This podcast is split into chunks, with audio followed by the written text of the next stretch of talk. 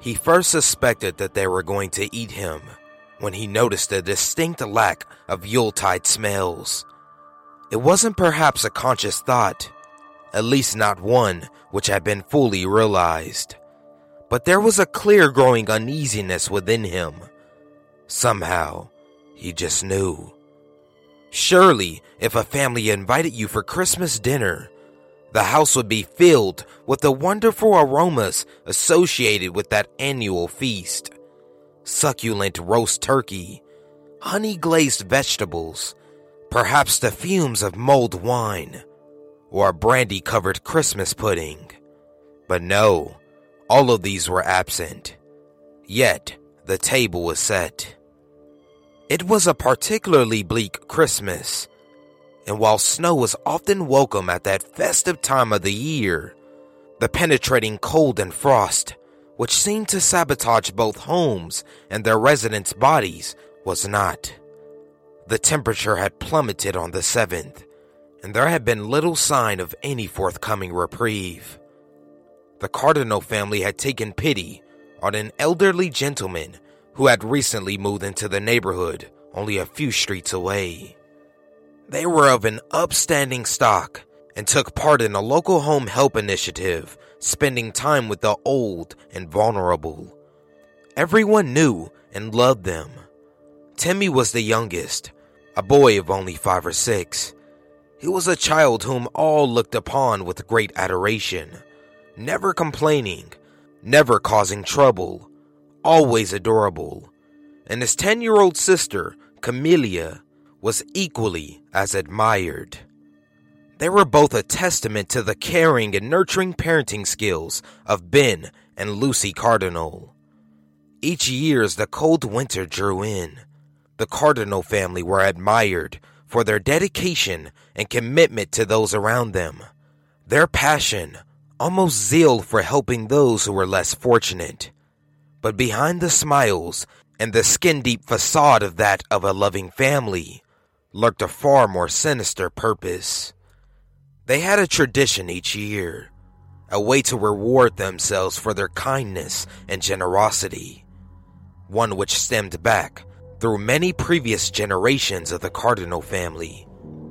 Each Christmas, they would invite a guest for dinner who would be welcomed with open arms into their home, sat down at a beautifully set table, provided with humorous and enjoyable Christmas conversation. And then, by the light of the roaring fire, the guests would be stabbed to death and eaten gratefully. They all reveled in the old tradition, with Timmy looking forward to it the most. He had a ferocious appetite and a waistline to match it.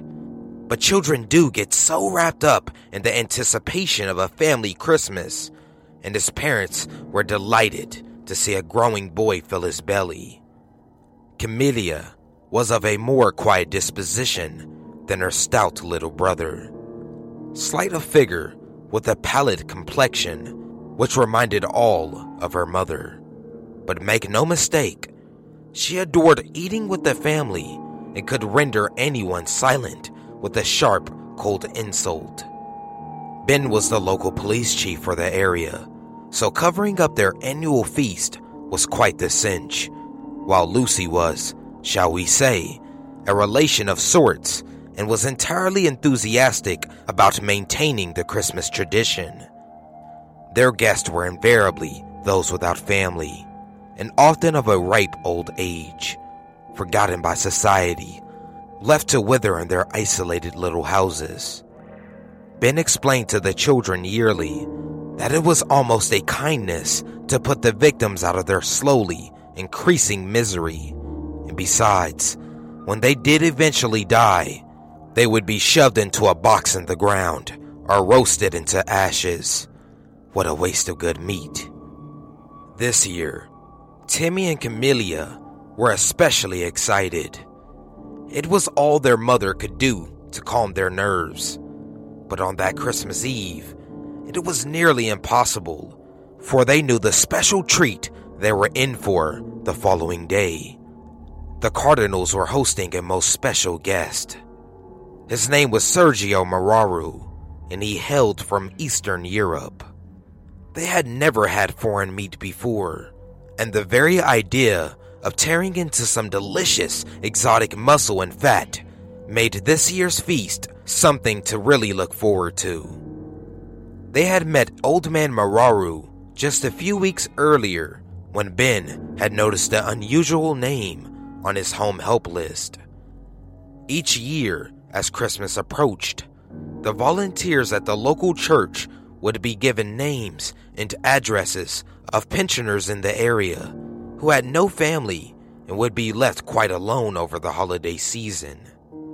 At that festive time of year, and worried that many of the frailer residents might succumb to the biting cold, church committee members would visit each of these lonely individuals and offer a friendly ear, a helping hand, and often some hearty food to the poorest of those on the list.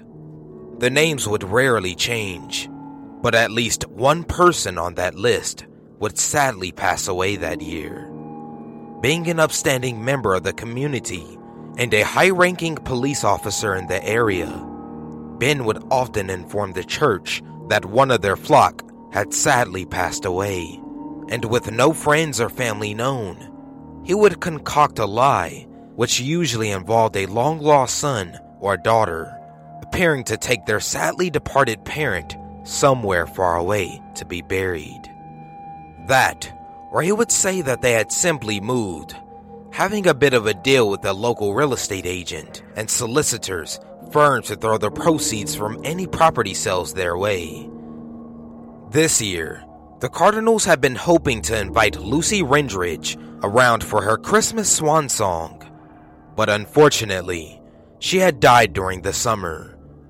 Ben had investigated, and he suspected that an intruder had been inside the house with her at the time of her death, but it seemed as though the causes were natural.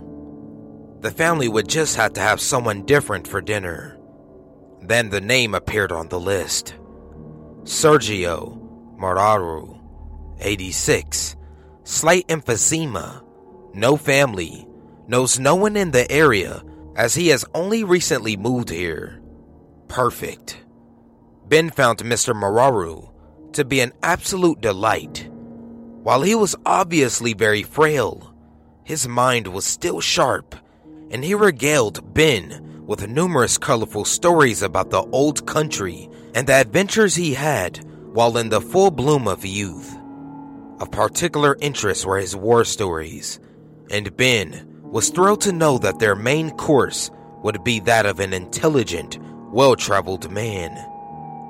He even looked unlike any of their previous victims. He was quite tall, although slightly hunched with age, and with a long crooked nose and intense stare. Ben fancied that in his youth, Mararu would have been quite intimidating.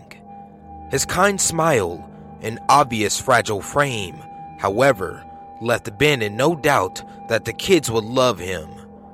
They enjoyed eating those with character and a gentle disposition.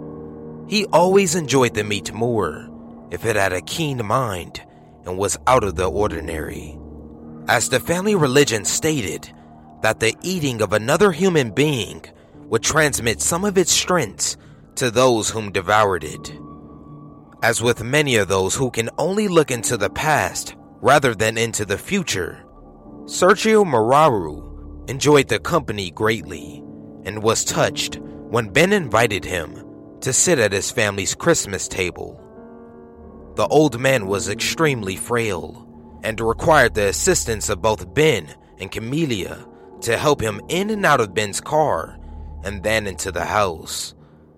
His emphysema was particularly bad that day, as each step was accompanied by the wheezing, fluid filled sounds of struggling lungs. Each room of the Cardinal home was draped in multicolored Christmas decorations, with numerous cards adorning every visible table and mantelpiece, showcasing just how popular Ben and his family really were. The table was laid with a red cotton cloth resting underneath an elegant cream dining set. The old man found that the rest of Ben's family were just as pleasant and congenial as he was. Timmy and Camellia were kind and very well behaved for their age, helping the frail old man to his chair carefully and then waiting on him, topping up his drink as their mother and father busied themselves in the kitchen. Finally, Lucy appeared carrying a huge centerpiece plate. It was unusually large as she sat it in the middle of the table, empty and devoid of food. Old Man Mararu caught a look on Lucy's face. It was brief, and he immediately attempted to disregard it as a product of his imagination. But it unsettled him deeply. It was as if a private joke had passed between the eyes of Lucy and her children, a flicker of a grin, and not one of kindness or of Christmas spirit, but rather one resembling that of a conspiratorial bully. As if Sergio was the unwitting recipient of some unwholesome prank waiting to be ridiculed. Just as the unease began to diminish, Ben appeared with a large, jagged carving knife and a long, two pronged fork, which reminded Sergio more of a butcher's implement than that required to cut a decent sized turkey. A turkey which became increasingly conspicuous by its absence. There they sat for over an hour, each member of the Cardinal family replenishing the old man's drink with enthusiasm and showing concern for every and each cough or moment of uncomfortable breathing experienced by their guest. But it was a strange concern. There they sat gleefully, asking Mararu questions and then listening to stories and answers which came about his life, where he had lived, how many battles he had fought in. But the interest and concern seemed to be distant somehow. It was only skin deep each time their guest mentioned the old country, those same conspiracy laden glances retreated across the table, as if excited, not by the content of the stories, but rather by the simple fact that Mararu was a foreigner. The absence of not only food, but that of the mere mention of it was unsettling enough. But what was more perplexing was that Ben repeatedly stole looks towards an antique clock which sat on a mantelpiece above the fire. Looks which were poorly hidden and betrayed their purpose. He was counting down the minutes to some event. While the old man had no idea what the event was, the certainty was apparent that it was not connected to anything cooking in the kitchen oven. Mararu knew that there was simply no food being roasted, grilled, or even cooled on a window ledge nearby. Whatever was being planned, it was not going to involve him eating a Christmas meal. It was Camellia who stopped smiling at first at his jokes and historical observations. She had ceased listening. No longer was she politely laughing at obvious jokes and the endearing sight of an old man repeating himself through forgetfulness. Camelia was simply staring, staring with those pinpoint, cold, dark eyes, as a snake before a strike. Timmy was next to abandon the act as he began to grin menacingly at Sergio as his hands gripped a small serrated steak knife intensely. The most alarming thing was that the focus of Timmy's stare was not the old man's face, but his wrinkled neck. With one last glance at the clock, Ben ceased being the jovial, attentive host and began to run his fingers along the huge carving knife in front of him with a mixture of anger and lust upon his face. Sergio had seen many things in his time, but nothing as surprisingly strange and unnerving as this. Finally, when the clock began to chime, Lucy relinquished her false, endearing shell and exposed the cold hearted and twisted personality which lay beneath. As the chime slowly rang throughout the house, one by one, echoing and lonely and piercing in their symbolism, each of the cardinals rose up from their chairs, sharp, jagged knives in hand, and waited. The chime rang once, and they uttered an indecipherable phrase in unison. The chime rang twice, and they increased their cult like chorus in ferocity and volume. The chime rang three times, and then they stopped. All were silent, the house devoid of sound, Christmas spirit, and that of hope. The old man's wheezing grew in intensity as the uniquely bizarre sight of the twisted family about to dine dawned on Sergio. The family then quietly and efficiently walked around the dining table and stood motionless, surrounding their guest.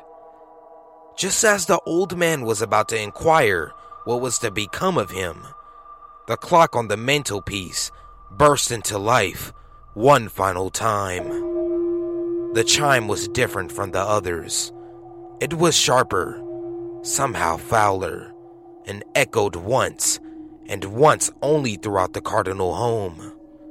From behind, Lucy slit the old man's throat from ear to ear as Ben thrust his carving knife deep into Sergio's stomach.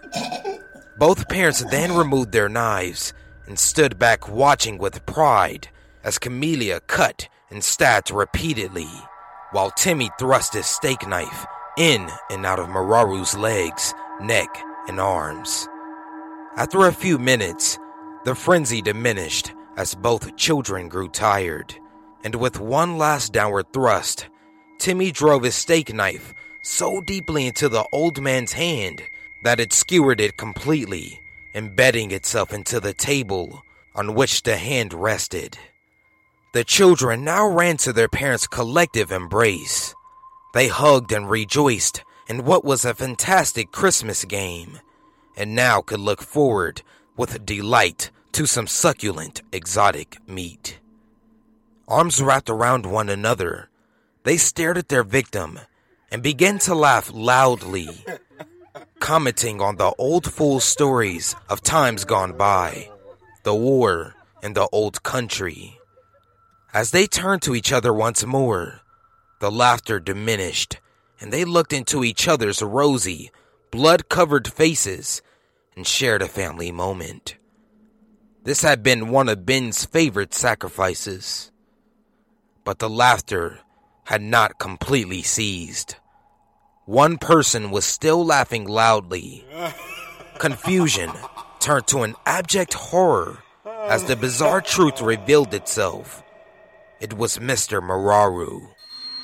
Sitting covered in blood, his head tilted back, and the deep cut in his throat wide open. The dinner guest laughed, loud and strong, a laugh which was both young and old. His head arched forward as he pulled Timmy's steak knife out of his hand, dropping it on the floor. Camelia screamed as Lucy hid behind Ben. What they thought to be a corpse now stared at them all, as they had stared at it with a singular purpose. Timmy began to pee himself and cry as two previously retracted fangs cracked through the old man's upper gum, revealing a serrated and terrifying grin.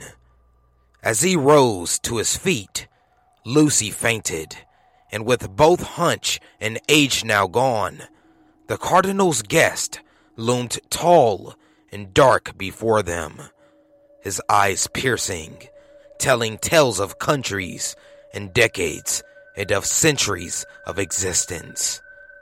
Sergio Mararu ate well that Christmas.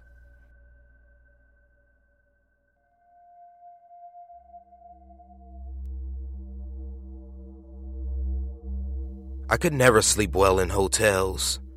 I guess that's somewhat of an understatement. I could never sleep well in general but hotels were the worst. Just the thought that the previous occupant of this bed is a complete stranger was repulsive in my mind, but that's beside the point. What I'm getting at is how this lack of sleep in hotels changed my life. Christmas. We were spending Christmas in a shitty hotel and not with family. Great. Don't get me wrong. It's not like I didn't enjoy the all you can eat buffet of soggy hash browns and grits for Christmas Eve dinner. Of course, the first snow of the season had to cancel our flight down to Virginia. It was Christmas Eve, and I was trying to sleep in this bleach saturated room. My mind was wandering, wondering what happened in here to cause such an excessive amount of bleach needed. The room was nothing out of the ordinary. Two beds, one for my dad and I, and another for my sister and mom. A bathroom, and a stained microwave that looked in need of a good dusting. Somehow, I escaped the room and the stench of bleach into a dreamless sleep. Waking up, I could tell it was early morning. My dad was next to me, snoring, and he usually wakes up before 4 a.m. That's when it hit me. It's Christmas, and I was about to let this bad fortune ruin my favorite holiday. Looking across the bed at the clock to check the time is when I noticed it. The silhouette of a man about six three across the room, staring at my mom's sleep. Still half asleep and caught up in the moment, I couldn't help thinking of Santa Claus. I realized how stupid the thought was, and horror soon filled my head. I choked back a shriek. I knew I couldn't let him see me awake so I quietly put my head back down, pretending to sleep. My mind was racing. Someone was in my room, and I couldn't do anything. I was a scrawny 16 year old. This man looked built like an ox.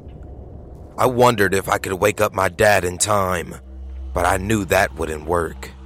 He slept like a rock. A bucket of water couldn't get him up fast enough. I was practically in tears. I'd never felt so helpless. For a second time, I choked back a scream. He was standing next to me, and I could feel and hear his repulsive breath on my face. It smelled like he had been eating rotten meat for a week with no thought of brushing his teeth. If he didn't know I was awake, surely he did now, seeing my face was contorted in fear. The breathing stopped, and I couldn't help the sigh of relief. I would have kicked myself, but there was no need. I heard the room door open and close. I launched out of bed. Nothing in the room was in disarray, and my family was still asleep. That couldn't have been a dream. I couldn't have imagined it. Feeling awake as ever, a horrible idea popped into my head, and before I could push it away, I was pulling the door open. Glancing back to the door in order to memorize the room number, I saw the giant spray painted black X on the door. Had I seen this without the prior experience, I probably would have thought it was just some stupid kids. I knew better, but not enough to know what it was for. My heart skipped a beat. There he was, turning the corner at the end of the hall. Why am I doing this? I tailed him down to the parking lot. He was nowhere in sight. One moment he's walking out the lobby, the next he's gone.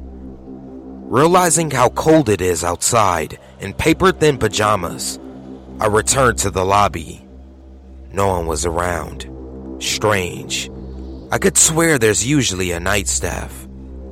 Adrenaline wearing off, I realized how stupid and rash my actions had been. He could have killed me. I cursed myself back up the stairs. I knew something was wrong when I got to my floor.